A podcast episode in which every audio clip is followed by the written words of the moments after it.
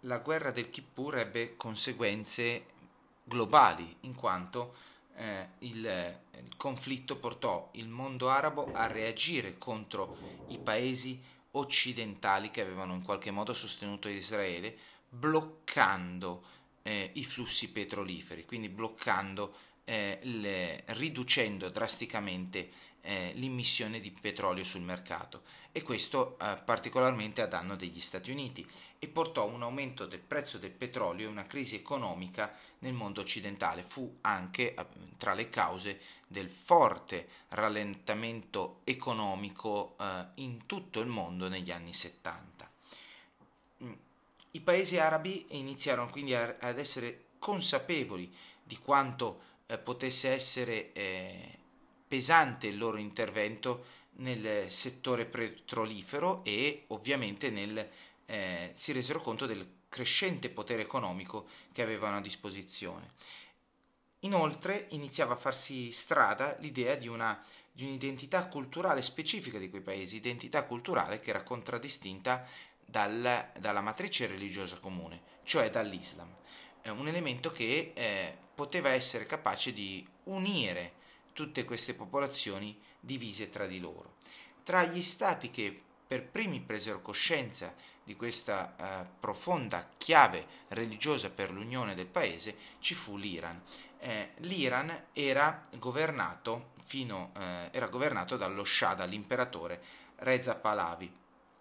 che eh, però venne accusato di aver condotto una politica filo-statunitense troppo filo-occidentale e eh, di aver introdotto degli stili di vita che si distaccavano in maniera eccessiva dal, dall'Islam e pertanto eh, il, ci fu una vera e propria rivoluzione nel paese e lo Shah fu costretto ad abbandonarlo e a rifugiarsi negli Stati Uniti.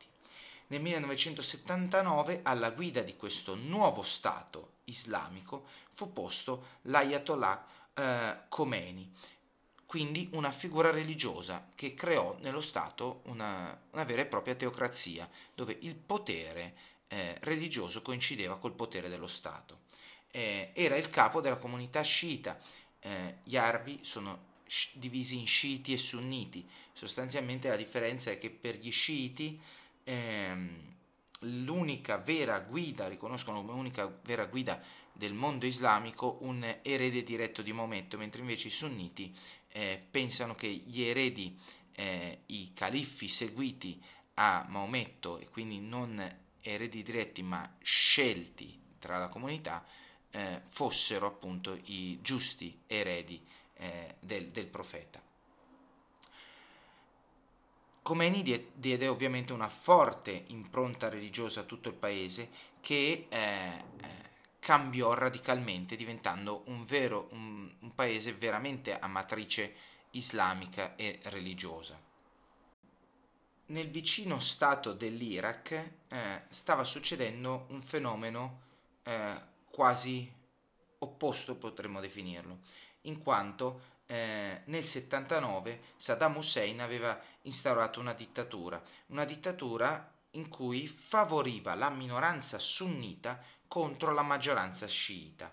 e eh, questo creò subito un contrasto con l'Iran che iniziò a mh, mm, cercare di aiutare eh, i, gli islamici sciiti all'interno dell'Iraq.